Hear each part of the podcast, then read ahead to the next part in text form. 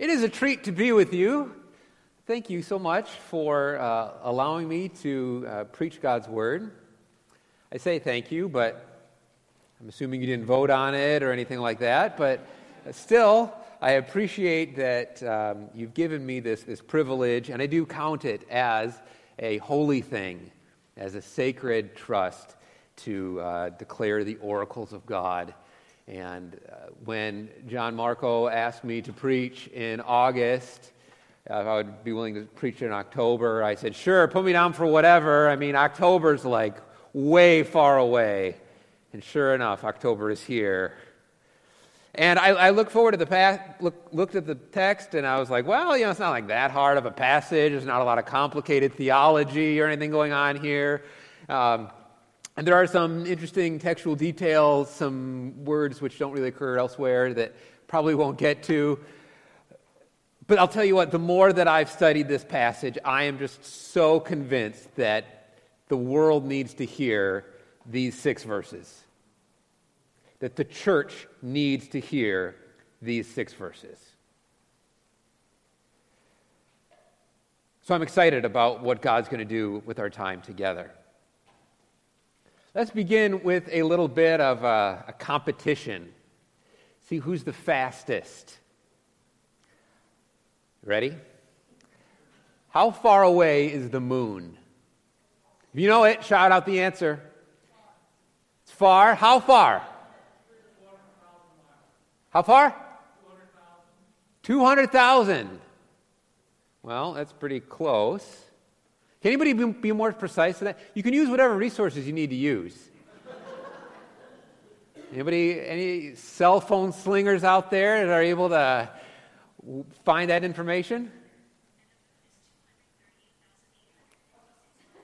200, there you go. Very good. Not even a cell phone on a watch. Very good. I like it. This, this actual question came up a while ago at our dining room table, and we were talking about well, the distance of the moon to the earth. And I didn't know, and so we did what any reasonable person would do in that situation, and we just asked, Alexa, how far away is the moon from the earth? We live in an age of uh, unprecedented access to information, don't we? I mean, just think about it terabytes of information at our fingertips. And yet, study after study has shown that over the past 10, 20 years, as the, the access to information has just skyrocketed, it's come at a price. As, as that access to information has increased, so have things like loneliness, sadness, division, anger through the wonders of YouTube, anyone can find out how to bake spare ribs, uh, change a tire, fix a washing machine. We can gain proficiency in any number of tasks, but proficiency in life is different. It really is a shame that we can so effortlessly find the nearest Home Depot. But it's so hard to find joy in meaningful relationships. The idea of acquiring facility in living well is what the book of Proverbs calls wisdom. And it challenges us you got to get wisdom. Pro- Proverbs 3 5 to 8 Trust in the Lord with all your heart and lean not on your own understanding. In all your ways, acknowledge him, and he will. All right, a little bit of translation competition going on here. Make your path straight, something like that. Be not wise in your own eyes. Fear the Lord and turn away from evil. It will be health to your bones and nourishment to your flesh. Have you ever had a point in your life where you've realized you don't have wisdom? That you've come up against a wall and, and there's no going any further. and you've realized that the problem is not an effort, is not a matter of the will. Like you want it bad. Nor is it a function of energy or effort. But you just have, you, have to be honest and say before God, I don't know what to do. I don't know how to live. It's a humbling experience. Where you're at, at a job and somebody gives you a task and you don't know what to do, and you, you, you fuddle around with the computer program or whatever, and you say, I can't figure this out. And you just go to somebody who knows and you say, Hey, listen, I don't know how to work this program. Could you, sit, could you point me in the right direction? A YouTube video or some person that I could watch, and now I know how to use the program. But it's harder to come to that point when it's you just got to come to God and say, I just don't know how to live. And I'm trying really hard, and it's not working. What do you do when you realize you lack wisdom? James tells us, chapter 1, verse 5. You ask God. And God loves to give. He's not stingy. But I've noticed that it's rare that God just kind of creation ex nihilo zaps wisdom inside an individual. I mean, there's Solomon and there are cases like that. But James uh, tells us that God gives this wisdom through trials. Only if you respond properly. James also tells us that God gives wisdom through the gift of his word. This word, this, this book is the truth. And yet, James's concern is not so much that this book is inerrant and infallible and inspired, as true as that is, um, but his point is to say that only matters and affects you if you read it the right way. Wisdom does not come just through the process of osmosis or just reading it. You can read it a whole bunch and it's not going to do anything. It must be read with an obedient spirit. And yet, even then, the idea of like taking a book and putting it right here, or when I say reading it, we, ha- we need to be careful that we're not anachronistic, that we don't imagine people in the first century waking up early in the morning, pouring themselves a, a, cup of coffee, sitting down in a leather recliner, and opening up their Bible for their daily devotions. We're blessed to be able to do things like that, but in a first century context, you got the Word of God at the meeting. Strangely, what, what James refers to as the synagogue. Some interesting scholarship that I'm exercising all my self control to not go into right now. So, uh, they're meeting in the synagogue with the, with the reading of the word. This reinforces the importance of the one who is tasked with teaching the word. Which brings us up to James chapter 3, verse 1. Let not many of you become teachers, my brothers, knowing that we will receive a greater judgment. The wisdom that God gives comes through the Word, and, and teachers are a vital part of that process. And that's a holy responsibility. So be careful. Don't screw it up. Because you screw it up, God's watching. And you're affecting a lot of people. Now, James moves on there and starts talking about the tongue. Anybody who preaches a sermon on the tongue is likely going to give a powerful message, is likely going to produce a lot of conviction. If you ever hear a message about the tongue, the chances are you've heard one of these before, right? And you think, shouldn't have said that. I probably need to go apologize to her and him and that whole group of people there. We all stumble when it comes to our tongue but especially teachers. Because that's like our medium, that's what we do, that's our tool. And yet, James chapter 3, this, the unit on the tongue, tells us that the, the tongue is small and can have great effects. It is, the tongue is the cause, and it can like set whole fire, uh, forests on fire. And yet the tongue also is the effect, which has its own cause. He puts it this way. Um, he puts it this way.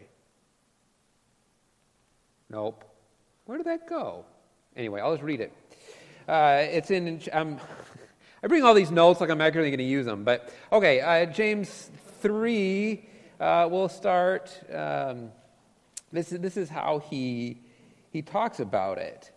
He says, "Does well?" Just look up in verse. Um, let's turn to my actual Bible here. Uh, verse 9, in it we bless the Lord and Father, and with it we curse men who are made in the likeness of God. Out of the same mouth come blessing and cursing. My brothers and sisters, these things ought not to be so. And then he talks about how does fresh water and salt water or bitter water come from the same source? The Lord Jesus put it this way out of the abundance of the heart, the mouth speaks. Words are powerful, but they come from somewhere. They come from a kind of wisdom that you have. And that brings us to James 3 13 to 18.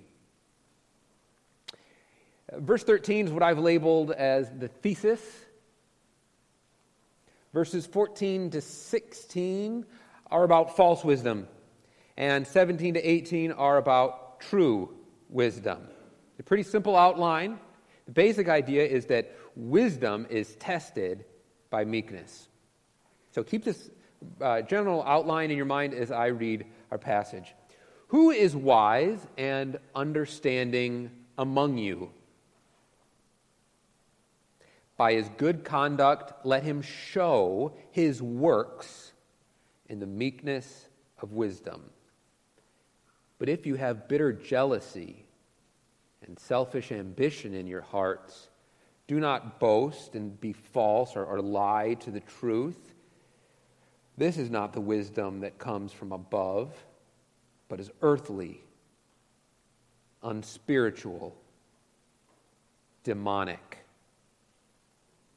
For where jealousy and selfish ambition exist, there will be disorder and every vile practice. But the wisdom from above is first pure, then peaceable, gentle, open to reason, full of mercy and good fruits, impartial and sincere and a harvest of righteousness is sown in peace by those who make peace. All right, let's begin in verse 13 uh, with what I've called the thesis. Just like faith shows its reality, this is James chapter 2, which I'm uh, assuming you, you, you can remember. James chapter 2, faith shows its reality through works. And here we find that same word, works. Wisdom, real wisdom, shows its reality through works. And specifically, the works which are what he calls the, the meekness of wisdom. We should probably understand this expression to mean something like the meekness that comes from wisdom. Uh, the idea is that real wisdom will necessarily produce meekness so if anybody claims that they're wise, doesn't, have, doesn't pass the litmus test of weakness, you can tell it's a sham. Now, the expression, the meekness of wisdom, would have been absurd to those living in Greco Roman times, at least to the broader Greco Roman society. I've got a couple famous Greek statues up here. When I say Greek culture, I wonder what comes to your mind. Maybe it's the yogurt. Uh, but if you're more scholastically minded than that, maybe it's a famous uh, philosopher like Plato or Aristotle. Or maybe it's this other guy over here. Do you know who that is? It's not, it's not John Marco. This is, uh, I said that joke in the first one, and then you were here, and I was like, well, I've got to say it if he's actually present in the room. This is the mighty Hercules. Um, now, uh, the, the Greek people valued wisdom, but it was wisdom and strength. The kind of people who would tear apart their enemies. These are the Marvel superheroes of the ancient age who were valued. And in a lot of ways, mirror our society very well. And yet, James talks about the meekness of wisdom. Now, for a lot of James's audience, meeting in the synagogue or something like that, would have been familiar with the Old Testament, and they would have remembered that people like Moses, the quintessential wise man, had the reputation of being the meekest man on the earth. James is fully in line with this tradition. There are a bunch of pretenders, but we'll know the real deal with the test of meekness. Let me also suggest to you that meekness, the kind of meekness that James has in mind, particularly has to do with his words. The previous section challenges us about the power of words, and then just he's placed the, the, the, uh, the, the discussion of wisdom and meekness, I'm sorry, wisdom and the tongue back to back. They go together. It's particularly appropriate for those who are teachers. Who is the wise man among you? Of course, we all want to be wise. When we're thinking about leaders, we really want them to be wise. We don't need to draw a hard line between is this passage about teachers or is it about everybody else? Because the idea of a teacher is to be a leader. He's standing in the front of the line saying, Hey, everybody, we're going here. James's point is that leaders should be going places you want to go. If they're truly wise, then they'll take you to meekness. All of this seems particularly relevant to me as uh, when, I, when I think about your situation from what I know of it and thinking about pastoral leadership, those who are teaching. As with any job applicant, there's got to be a resume. Everybody's got a resume. Got to submit one of those. But James's point is that the real resume is in a teacher's words. Just let him keep talking. Does he burn down a forest? That's not the kind of wisdom you want. Is he full of bitterness, harshness? Is he bombastic? The thing that you're really looking for to stand out in his resume is meekness. Aha, that's how you know he's got the wisdom from above is when you found a humble man. That's somebody worth following. James moves on from verse 13, his thesis, to then support it by looking at its opposite. A false wisdom is found in verses 14 to 16, and uh, we'll get these guys off the screen for us. And, um, and we'll get to uh, false wisdom, and we can break this up into three sections the description, then we have uh, the source, and then the effects. This expression, false wisdom, is just my shorthand for what I think James is doing. Uh, James is a bit more poetic than me. Uh, and he says this kind of wisdom, this alternative, boasts and lies against the truth. Uh, the Greek construction here likely means something like stop boasting and lying against the truth. Will you just sit down? James describes this false witness as having bitter jealousy and selfish ambition. And again, all of this seems particularly relevant for teachers and leaders, though it's by no means exclusive of them. Exclusively about them. Uh, the Greek word for jealousy here is zelos, and as, as, you hear that word zelos, you can hear the word zeal in it. Uh, the word for the, the word zeal is important to understand because it's actually neutral. It, it, can mean it can be good or it can be bad, and that's worth thinking about a little bit. James is not against just plain old zeal. In fact, we need to have a lot of zeal.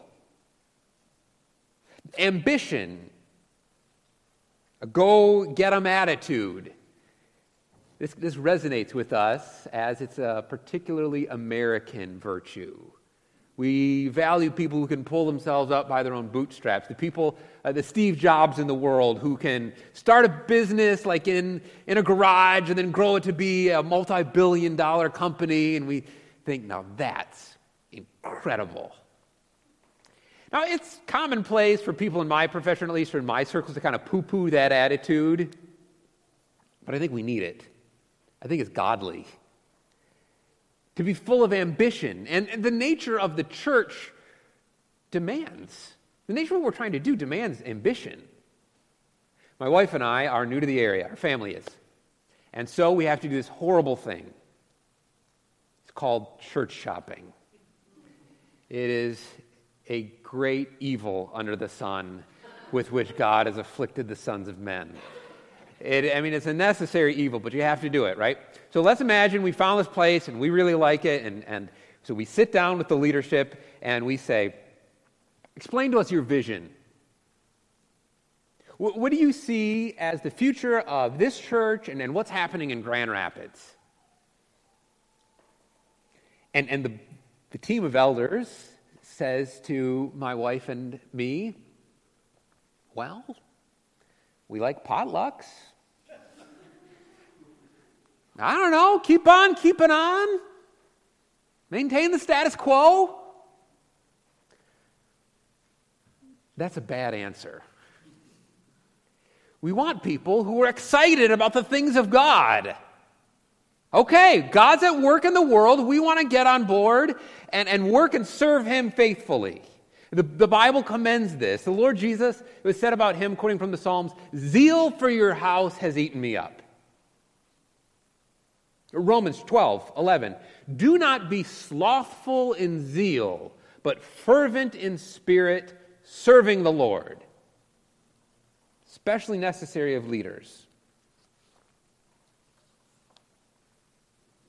However, this eagerness can have a dark side.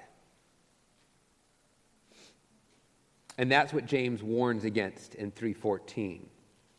False wisdom, the deceptive kind, is full of bitter zeal, bitter jealousy. The word bitter actually occurs in 311, just a few verses earlier. Uh, most translations have salt like in the ESV, as the alternative to fresh water, but it's literally it's the same word. It's bitter water. Uh, James has in mind the kind of zeal that is repulsive. You take a drink and it's just you spit it out. It's unusable. It's the bad kind. He also describes this false wisdom as having selfish ambition. The word doesn't occur very often in the New Testament. It's kind of hard to pin down with accuracy. Uh, Plato, no, I'm sorry, Aristotle uses it in reference to partisan and greedy politicians who push forward their own agenda. It also occurs in the famous Philippians 2 let nothing be done through selfish ambition or vainglory, but in lowliness of mind, consider others as more important as yourself. These two go hand in hand. James has in mind the kind of person who has an inflated view of how their idea is the best idea. They want to get stuff done, but it's either their way or the highway. This is selfish ambition. It's got to be done my way. Watch out for those sorts of people. Watch out for that sort of thinking.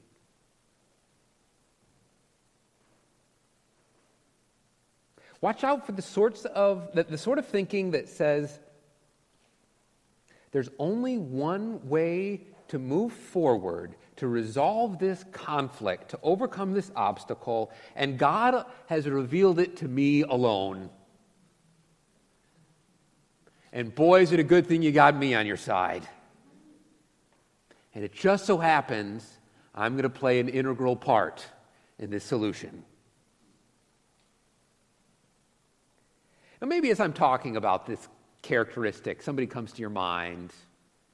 Maybe you come to your mind.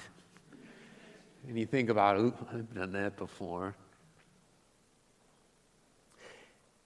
It's easy to dismiss this critique as being insignificant.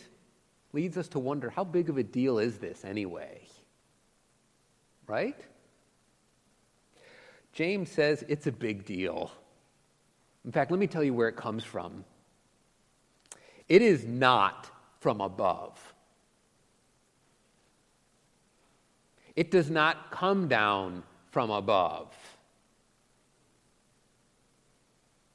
For those who are familiar with James chapter 1, this should ring a few bells. Remember, we, we, we looked, we, I alluded to James 1 5 earlier. If any of you lacks wisdom, he should ask God,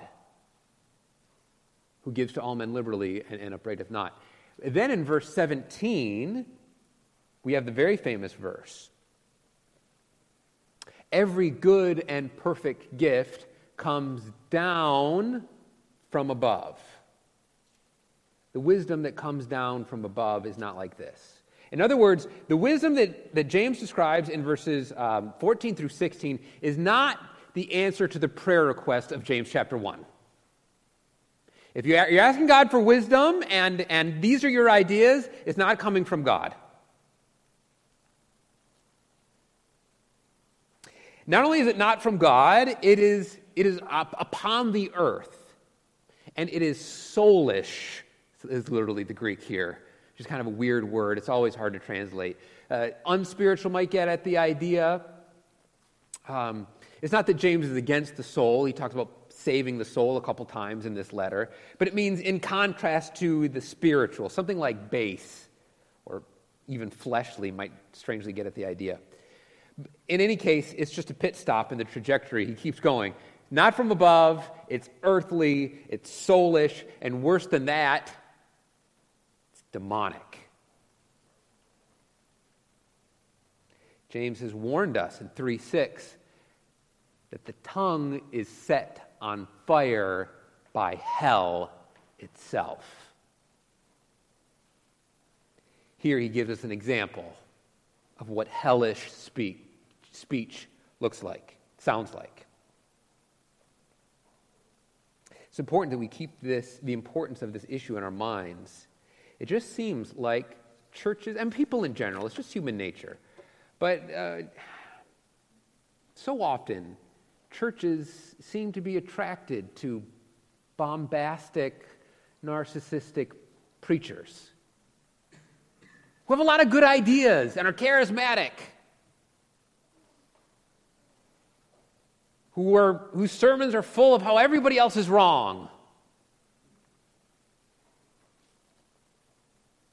James says that's false wisdom. No, that's demonic. Run away. That, it, he, he explains where it comes from and also where it's going. He says it'll result in things falling apart and every evil or vile practice.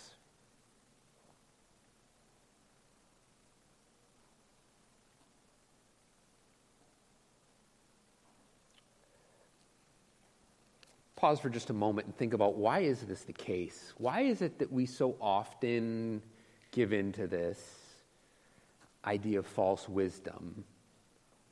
One reason, maybe because people like this are often good at getting stuff done. The pushy pastor will make sure that the gym gets built on time and under budget numbers are up and tithes are in and so on. But God is more concerned about our character than the end product. In fact, even that sentence kind of gives into the, this, this false way of thinking. If, if, this church is a factory, what comes? What is it that is? What is it that we're trying to output at the end of the assembly line? Is it more people? Is it a bigger facility? Or is it character? If the goal is character, then the person who's in charge has got to be a, a man of character.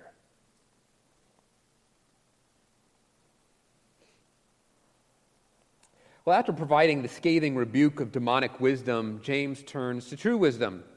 He gives us its source and description in verse 17, and then its effects in verse 18.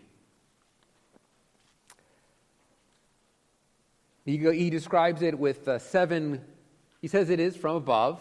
That's its uh, source.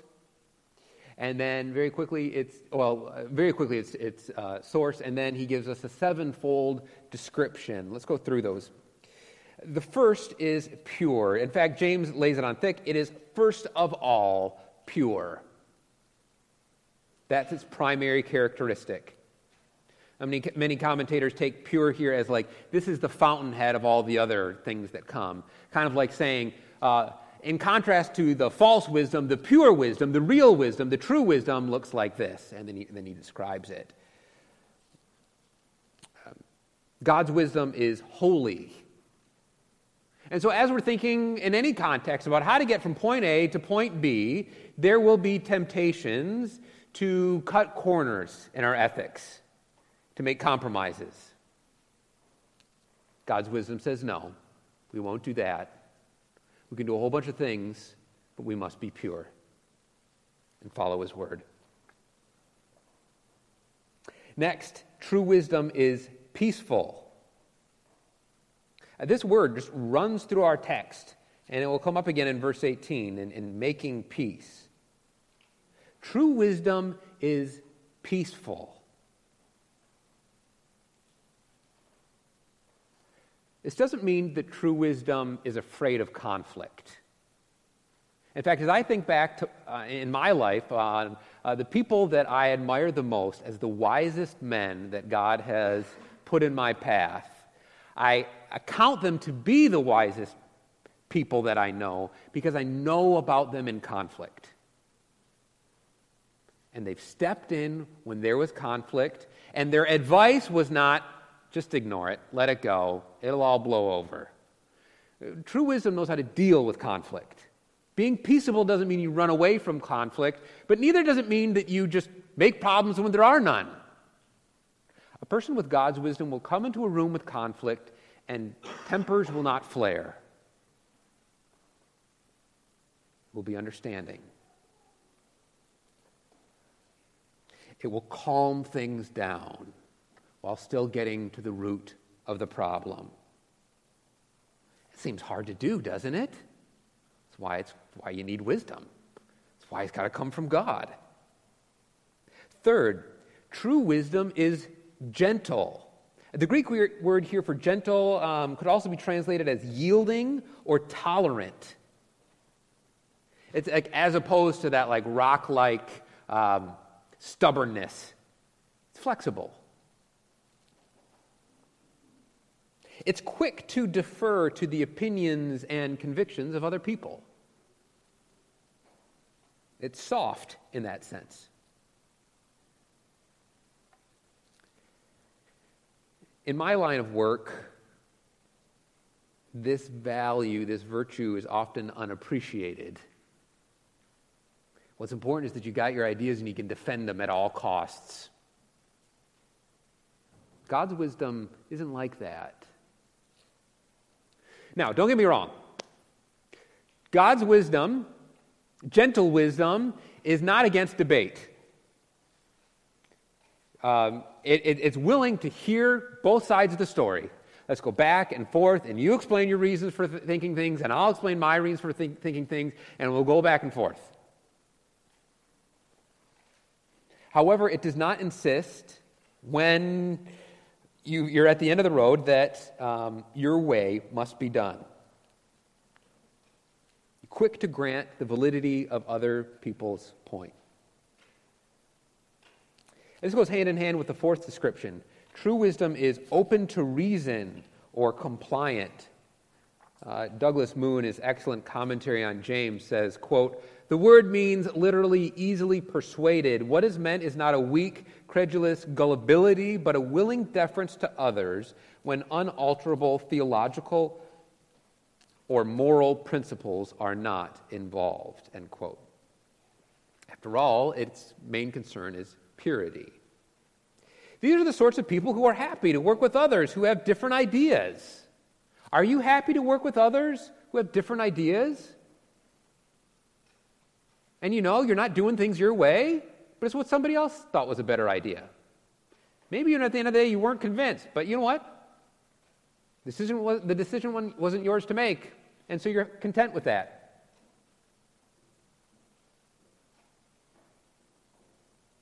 There are people who have hobby horse issues, particularly like church leaders.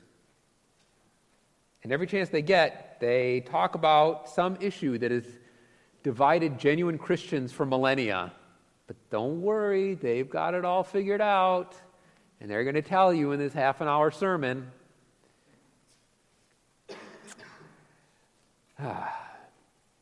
Are we comfortable working with people who, diff- who are different from us even doctrinally? Now, there's a balance here. Of course, we're first of all pure. And so, if things are clearly revealed in the will of God and the Word of God, we must remain true to that. But if it's a genuine area of disagreement, then we should not be so proud as to insist that our way must be the only way. Fifth, it is full of mercy and good fruit. James has already told us that mercy triumphs over judgment. Don't want to be judged, must show mercy. Sixth, true wisdom is impartial. It's not divided, as in, it doesn't uh, um, callously or arbitrarily divide people up. It's also not divided in the sense that it's, it's not hypocritical, which would then um, bleed over into the seventh description. It is sincere I've noticed, maybe you have as well, that when somebody who's truly wise in this way, who's, who's um, gentle and pure, that they don't have anything to hide because they don't have a secret agenda. And so they can just put their cards out on the table, speak the truth. One last verse. Hey, when are we supposed to be done? 45? That may or may not happen. Okay. Verse 18 concludes. Where we are wrapping up here. Okay. Verse 18 describes the effects.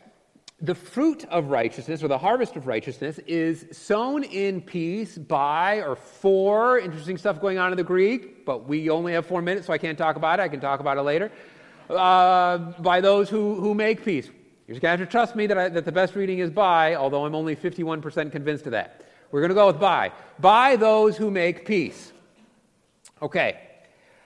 The fruit of righteousness, the fruit of righteousness is sown in peace by those who make peace. Peace is, again, is an important word in the Empire of Rome.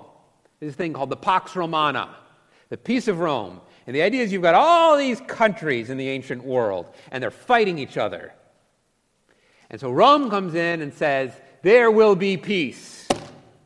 That's a Lord of the Rings reference. There will be peace, and they and the way we get this peace is by subjugating everyone, and we'll be in charge. That is not sowing peace in peace. The wise will make peace in peace. Maybe we won't think about it in terms of like the Roman Empire. Um, I have three children, ages 11, 9, and 7. And they, like many 11, 9, and 7 year olds, feel things deeply and are passionate souls.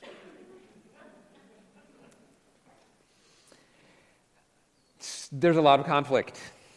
I had no idea how much conflict there would be when I first started being a parent. And so, as, as I was thinking through this, I was thinking, just talk about the last time there's been a conflict. And that was just last night. So we're playing this game called Pigmania. Do you know Pigmania? It's this really old fashioned type game. It's a weird, weird game.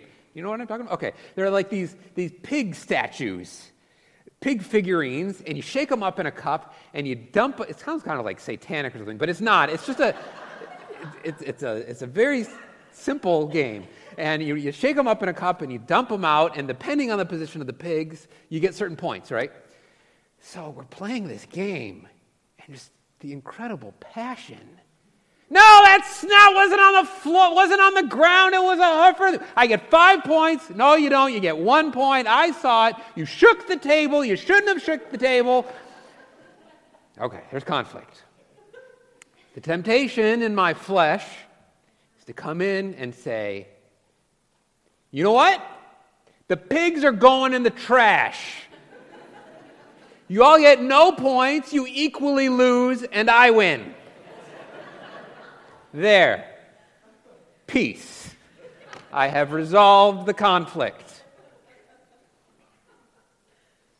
That's my natural tendency. It's my soulish tendency. James would go far as to say it's my demonic tendency. Its wisdom doesn't come from God. Those who want the harvest of righteousness know how to sow peace in peace, to kindly listen and model the right behavior. Because after all, my goal as a parent our goal in the church, wherever we are, whatever sphere in which we are ministering, is to be concerned about people's character and not who wins pigmania.